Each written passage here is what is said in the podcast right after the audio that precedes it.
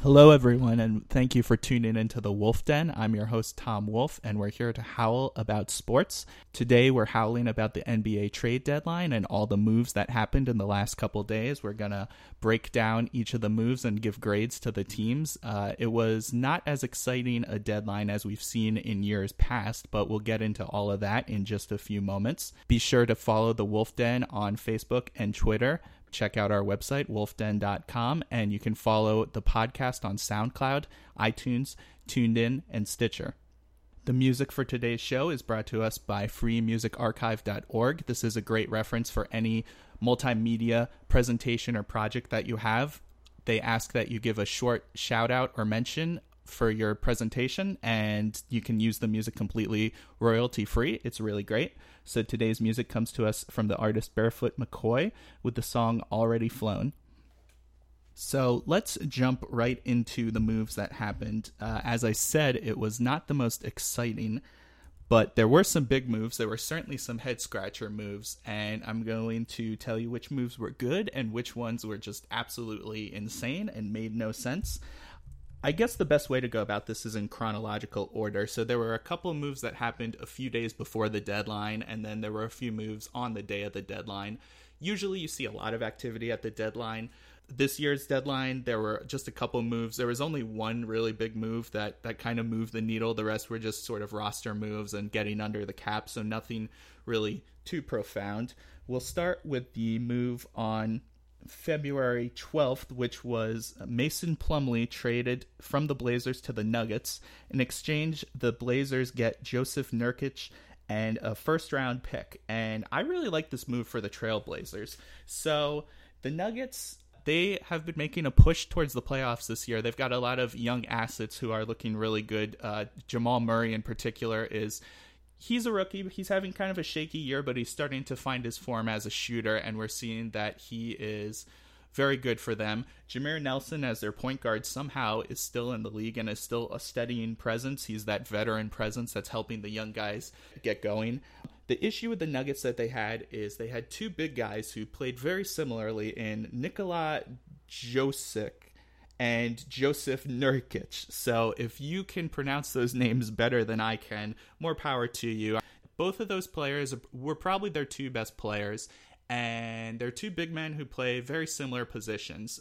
The NBA is becoming more about uh, pace and space, it's becoming more about three point shooting, and if you don't have guys who can shoot from the perimeter, then that's going to be an issue, and it's going to be tough to play multiple players at that position. So nowadays you're seeing multiple shooters on the wing and maybe at most one sort of uh, traditional center who's a who's a defensive anchor. The Nuggets had two and they were their two best players. So if one of them is able to be a good three-point shooter, I guess you could you could make the case for keeping them both. But as it was, it was kind of like, well, there's two players in the front court here who play similar roles, and it doesn't really make sense to keep both of them long term. So they ended up trading Nurkic because they like Jokic better, and I can't blame them. I think Jokic grades as a better prospect. He's a, he's younger, he's more athletic, and I really like what he's able to do. But that being said, Nurkic is a pretty good player.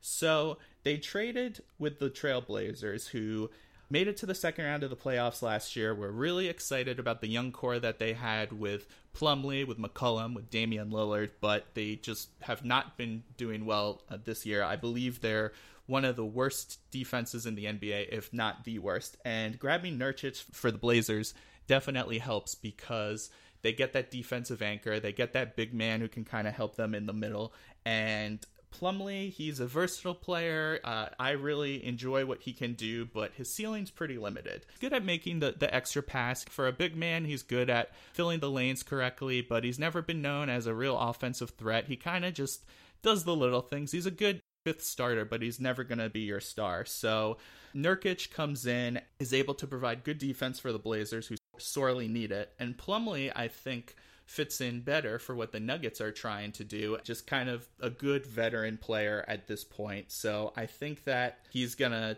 kind of help them push for the playoffs this year. They're currently in the eighth seed or close to it. And I know for that young team who haven't been in the playoffs for a long time, getting into the playoffs, getting some getting some reps for those young guys would definitely be good. So I like this deal for both teams.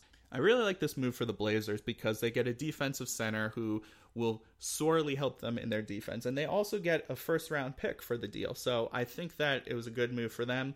I also think it was fine for the Nuggets. Plumlee is fine. He's he's not going to be anything more than a role player, but I think that he can fill a good role as the fourth or fifth guy on that team. Make some good heads up passes, smart basketball IQ. I think that it's solid for both teams. Next trade that happened was February 14th, Valentine's Day. And on this trade, the Raptors traded Terrence Ross and a first round pick to the Magic, who traded Serge Ibaka.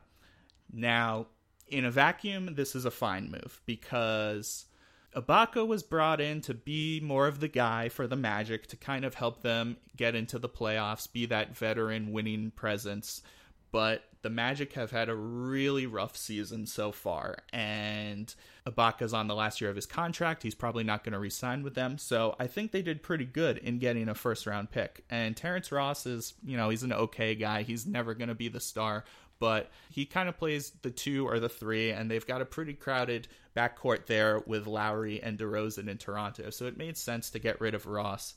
However, what I just said was that the move is good in a vacuum, but as we know, nothing happens in a vacuum. And what led the Magic to get Ibaka in the first place was they gave up a ton. They gave up their first round pick last year. They gave up Victor Oladipo, who's a promising young player, and they ended up with Serge Ibaka, who is not bad, but they were asking him to do a lot, and he's just not that guy to be your first or second or maybe even third option. And I think that it makes a lot of sense that they they traded him when they did to get value, so that was good. But considering what they gave up, uh, it just shows you the Magic really have no idea what direction they want to take this franchise. They've got a lot of players who can't shoot. Their point guard, Elfrid Payton, can't shoot. Evan Fournier, he's a solid player, but he's been hurt. He's never made it through a full season. I mean, the Magic are just a mess right now. So to get anything for Ibaka, I think is a fine move instead of letting him walk in free agency at the end of the year. So, you know, for the Magic, I would give it like without context, I would say it's probably a B because you get an asset for your player.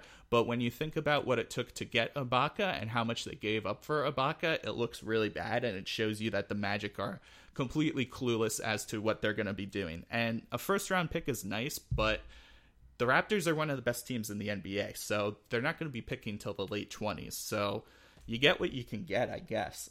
The Raptors, I really like this move. I think, as I said before, Ibaka is more natural as maybe the third or the fourth option, and their stars on that team are Kyle Lowry and DeMar DeRozan. They're all in to maximize their players' primes right now. They think that this team has a good shot to make some noise in the playoffs, and I think that it was an aggressive move that makes a lot of sense to try to make up some ground in the East. They've been faltering as of late. They've been the second or third best team in the East the last year, but now they're they're in the fourth seed right now, and they kind of need to right the ship. So I think that Ibaka is he's a big man who helps them, and they've needed some help in the front court. So I think that it's a great move for the Raptors, and I think it puts them in a good position for the playoffs. You certainly hope that you're able to resign him, I guess, at the end of the year but you can clearly see that the Raptors want to win now, and so they're going to be aggressive. And they're not really giving up that much. Terrence Ross is a fine player, but he's never going to be anything special. And their first round pick, as I said, is not going to be too high. So you see what they're trying to do, and I like it. And they want to maximize what they're getting out of their stars in Kyle Lowry and DeMar DeRozan, who are playing phenomenal. So you add a good player and you make a push for the playoffs. So good job to the Raptors. Next up, we have February 19th, which is the big trade, the big trade, the crazy trade that happened, which was DeMarcus Cousins going to the Pelicans. Oh my gosh, where to start for, with this? First of all, let's see who the Pelicans get. The Pelicans get DeMarcus Cousins, who's one of the best centers in the NBA without a doubt. He is has played phenomenal for all 7 years that he's been in the league. And they also get Omri Casspi, who's an okay bench player, kind of a kind of a wing player who's able to shoot, space the floor a little bit.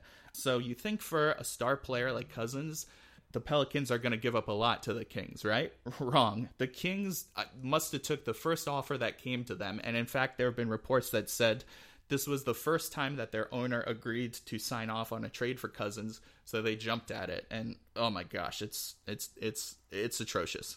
The Kings get Buddy Hield, they get Tyreke Evans, they get Langston Galloway, and a first round pick at that's top three protected and a second round pick. So you're telling me for one of the the three best centers in the NBA, you're gonna get an older rookie who has not shown a lot this year. You're going to get Tyreke Evans, who you drafted and has been on numerous teams in his career.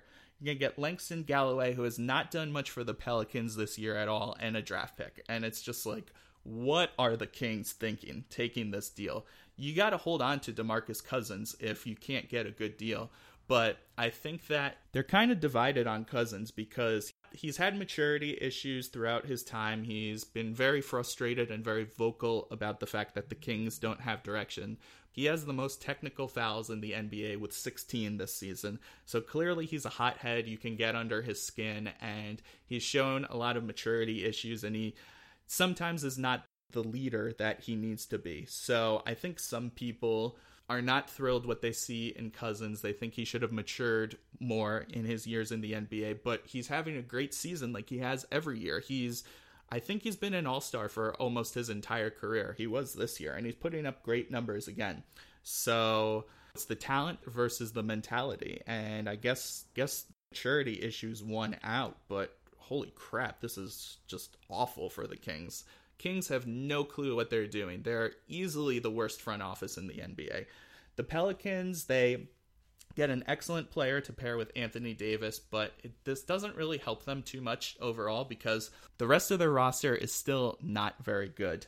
Here are the players of note on the Pelicans. You got Jrue Holiday, who's having a great year. You have Anthony Davis, of course, who's a great young big man in the NBA. He's still only 23 years old, which is insane. They have Tim Frazier, who's been solid for them off the bench. That's about it, though. They really don't have a whole lot. They're chasing that eighth seed in the playoffs, and it's clearly a win now move for them because they want to be able to hold on to Anthony Davis. They really have not done a good job of surrounding this great young player with talent to go along with him, and you certainly don't want to be in a position where he gets frustrated and wants to leave at the end of his contract. So, Cousins, I think, is a great player because he's very talented, and the two of them will pair very well. They're two of the most skilled big men in the NBA in that they're both playmakers. They're good at passing, they're good at shooting, they're good at at dribbling, they're good at handling the ball. So I think that the two of them together in that 4-5 position really makes a lot of sense. But until they get a better roster, I mean, it remains to be seen. I think that from a talent perspective, this team goes up, but at best, I see them as a seventh seed. I think they're going to be fighting for the eighth seed for the rest of the year. So it's a good move, but it's it's not enough. But definitely a good start for them for sure. And this was an absolute robbery by the Pelicans. They gave up nothing and got a phenomenal player. So I give them an A for sure. I give the Kings a D on their move because it was so bad. Uh, the next thing that happened was Lou Williams traded from the Lakers to the Rockets. I think this is a great move for both teams again. Lou Williams is a guy who's able to create his own shot. He's a guy who is not afraid to shoot the ball and has shown to be having a very successful season for the Lakers off the bench, but he doesn't fit into them long term. So the Lakers get back Corey Brewer and they get a first round draft pick, and I'm fine with the move because they probably weren't going to hold on to Lou Williams after this year, anyways. The Rockets, again, are a team that's pushing for the playoffs, and I think that they might have the best offense in the league outside of Golden State now because Lou Williams is a great shooter. You pair him with James Harden, you pair him with Eric Gordon and Ryan Anderson, and I think that that's a really deadly combination. I read a tweet somewhere that said the Rockets may not score under 120 points for the rest of the season. So I think it was a fine move for both teams. You see that the Lakers they started off the year strong, but they are falling back they're now one of the worst teams in the NBA, and they get it. They get a first round pick for this guy. So I think I like I like the move for both teams. We go to the day before the deadline. We have Ersan Ilyasova traded from the Sixers to the Hawks. The Hawks get Ersan's Ilyasova, and they give up Tiago Splitter, a second round pick, and a pick swap in the second round. Not really sure on this move. I think that it goes along with the idea that the Sixers want to get as many picks as possible. Ilyasova is a player who can stretch the floor. He's certainly seen better days in his career, but he's still a productive player. So it was a small move by the Hawks to kind of get better. They've been in that five, six range of the playoffs, and I think that he's going to help them off the bench, back, backing up Paul Millsap. So I think it's a good move for the Hawks. They didn't really give up a whole lot.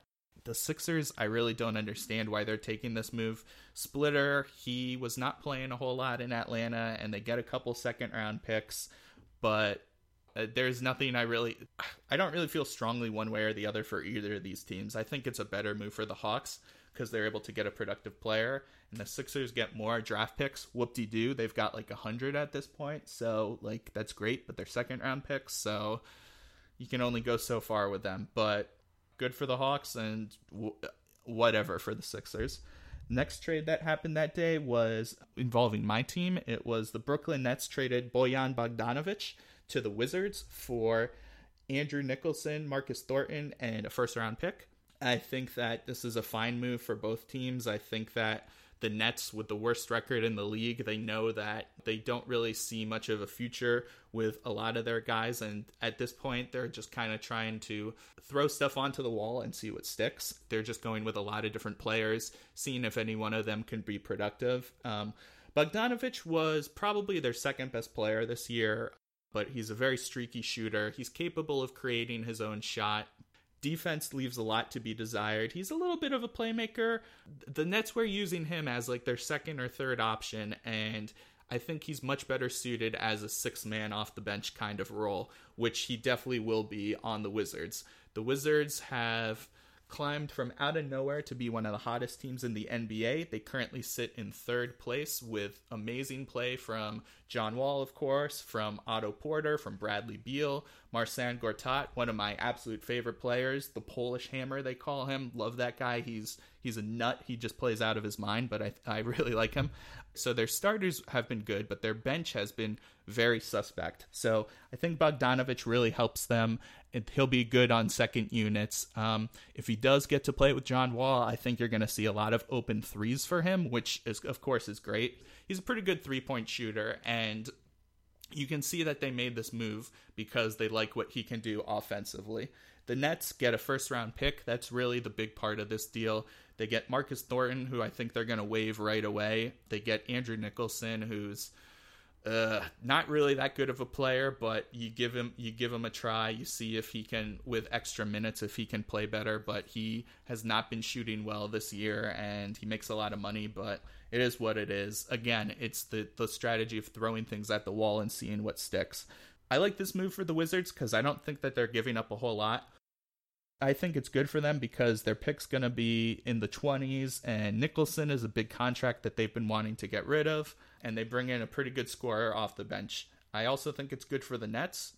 I would probably give the Wizards an A minus on this, and the Nets probably a B. Um, I think good trade for both teams. Okay, now we get to the trade deadline. So the first move that happened was by far the biggest, and it's probably the second most WTF trade of the whole trade deadline. I couldn't believe this when I saw it. Talking about Nerlens Noel being traded from the Sixers to the Mavericks. And in exchange, the Mavericks give up Andrew Bogut, Justin Anderson, and a first round pick protected 1 to 18. What are the 76ers doing? I understand the fact that they had three players playing the same position. And I understand that Noel is a free agent at the end of the year. But you're giving him away for nothing. This is a guy who could be the next Tyson Chandler. He's 23 years old and a phenomenal athlete. He's he doesn't give you much on offense, but he is a great defensive player. With Joel Embiid and Jahlil Okafor also on the team, I think it's tough for all three to find playing time together. But if you have to hold on to someone, I would say it would be Embiid first because he's playing out of his mind this season, and then it would be Noel, and then it would be Okafor. And From all reports, I think that they were trying to trade Okafor, but nobody was taking him. And you can kind of understand why. I think that he plays a more outdated game that would have been suited better to the late 90s, early 2000s. It's a big man who kind of goes down on the low block, bullies people in the post, and the modern NBA just is not really about that anymore. So Embiid is a very versatile player.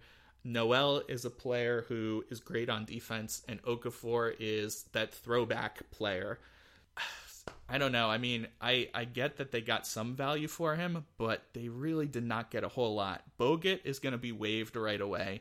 Justin Anderson, he could be a 3 and D wing someday. He's a young guy, but he's had a rough time in his second year. He has been very inconsistent shooting at this year. They get a first round draft pick, but the kicker is that it's lottery protected through the first 18 picks. So that means the Sixers will get it if the Mavericks are not in the lottery, and they probably will be. So the Mavericks would have to make up a lot of ground to surrender this pick. So it turns into two second rounders, one this year and one next year. And what you're giving away for a great player, it I understand you have to you have to get what you can instead of letting him walk away for free, but it bad move by the Sixers. I think it's a great move for Dallas. They get a young guy who projects as a Tyson Chandler type. He's a defensive anchor for them for the for the foreseeable future. Hope that he resigns with them, and even if he doesn't, they didn't give up a whole lot. So great move by the Mavericks. I give it an A, and I would have to give this a D to the Sixers because I don't like it at all. Then the next big move that happened was Doug McDermott and Taj Gibson traded from the Bulls to the Thunder, and they give up Cameron Payne, Anthony Morrow, and Joffrey Lauvergne. I don't even know who Joffrey Lauvergne is. Um, Cameron Payne had been the backup to Russell Westbrook, so you know he was not going to be seeing a lot of minutes. We're going to see if he's able to really play that point guard position well, backing up either Rondo or Michael Carter Williams. And it's jury's kind of out on him right now. Morrow was a sharpshooter, but he has really slumped the last couple years, and he just not has been able to find his shot. Maybe he rediscovers it in Chicago. The Thunder get a good shooter in Doug McDermott. He's a young guy who's able to shoot the three and play a little bit of defense. And they get Taj Gibson, who's older, but has always been known as a hard worker. I never heard anyone say anything bad about Taj Gibson. He's a he's a bully in the paint. He's a great veteran player to have, and I think that he will really help the Thunder a lot starting next to Steven Adams. I think it's a great move for the Thunder. I think that they improved two areas that they needed to, which was outside shooting and defense, and you get that in McDermott and Gibson. Um, they don't really give up a whole lot. Cameron Payne is okay. Um, I guess he's probably the best player that the Bulls are getting back, but I don't think that the Bulls really did enough to sort of assess where they want to go if they want to try to make the playoffs or if they want to rebuild. I guess they're going to try to give Cameron Payne a chance at it and we'll see what happens. Good move by the Thunder, questionable move by the Bulls. Then the last big trade that happened was just before the deadline at 3 o'clock. This was the Raptors getting PJ Tucker in exchange for Jared Sullinger and two second round draft picks. I think that it's a great move for the Raptors. They get another versatile player who's able to play multiple positions and can shoot the ball very well. I think that they really bolstered their bench in a win now move. Uh, Jared Sullinger really was not showing you much, and they were able to unload him in a couple second round picks. Tucker's a fine player, but the Suns are really in full rebuild mode, and they just don't really have the roster to keep him at the moment. So I think that it's a good move for both sides again, it shows you that the Raptors really want to win this year, and I think they made some smart moves at the deadline. So I think that they did a, a lot of good things, and the Suns are still in rebuild mode and are going to try to make a push in the next couple of years. And they've got a good they've got a good future set up to do that. There are a couple smaller moves that happened. Mike Scott traded to the Suns for cash. Tyler Ennis traded to the Lakers for Marcelo Huertas.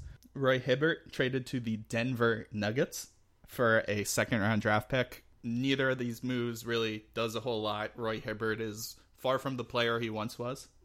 And then the last move that happened was KJ McDaniels traded to the Nets for a second round draft pick, which doesn't really do a whole lot for either team. you're going to see if McDaniels can play, but he's he's a young guy who has had promise, but he's been on like four teams in three years, so probably does not bode very well for the future for him. Those were all the moves of the trade deadline. I think that the Raptors were aggressive and made some nice moves. I think the Wizards made a lot of good decisions to push for that playoff spot, and I think that the Sixers made terrible decisions, and the Kings are just a joke of the NBA. Some moves that were rumored to happen but did not were Paul George or Jimmy Butler to either the Knicks or the Celtics. And it was kind of interesting that the Celtics, with their treasure trove of assets, stood pat. I think that they were trying to get Paul George, but he has said that he wants to be a Laker when his contract is over next season. So maybe that scared them off. I think that they had a lot of good things to offer. Yeah, I mean, I don't know. The the Celtics still have the Nets draft pick, which has a good chance of being the number one overall draft pick this upcoming season. So that certainly helps. I don't know. I I'm kind of surprised that the Celtics didn't really make a move because they need someone to pair with Isaiah Thomas. Paul George is in his prime. He's playing great for a really bad team, and you know that he wants to leave that team. And that's one of the areas that the Celtics could use help is the wing. I think that they've got a pretty good foundation in having Isaiah Thomas as their point guard, but they've got a lot of very good but not great guys. So they're solid players. They definitely could have packaged them for Paul George, but maybe they didn't think that that was the case. So Jimmy Butler is kind of in a similar situation to DeMarcus Cousins was on the Kings. I think the front office is very divided on whether they want to keep him and sort of push for the playoffs or if they want to rebuild. I think a lot of people would say they probably need to rebuild. He's their best player, and he definitely could have brought back a lot in picks or in young players. But you're going to hold on to him. I mean, he's an he's a great player, so it makes sense to hold on to him. But maybe they should have been sellers. I was kind of surprised that the Knicks didn't really make a move. Of course, there was the Carmelo Anthony, Phil Jackson thing that a lot of people were wondering what was going to happen between the standoff. Carmelo held the leverage because he had a no trade clause. He was the, I believe he's the only player in the NBA who has a no trade clause. And Phil Jackson was just being really rude to him and saying, We don't want you, and saying, You're not a leader. And it's like, how are you going to say that to your best player? So there was thoughts that maybe Carmelo would be traded, but he would have to agree on that trade because of his no trade clause. There's thoughts that maybe you trade Derrick Rose for Ricky Rubio.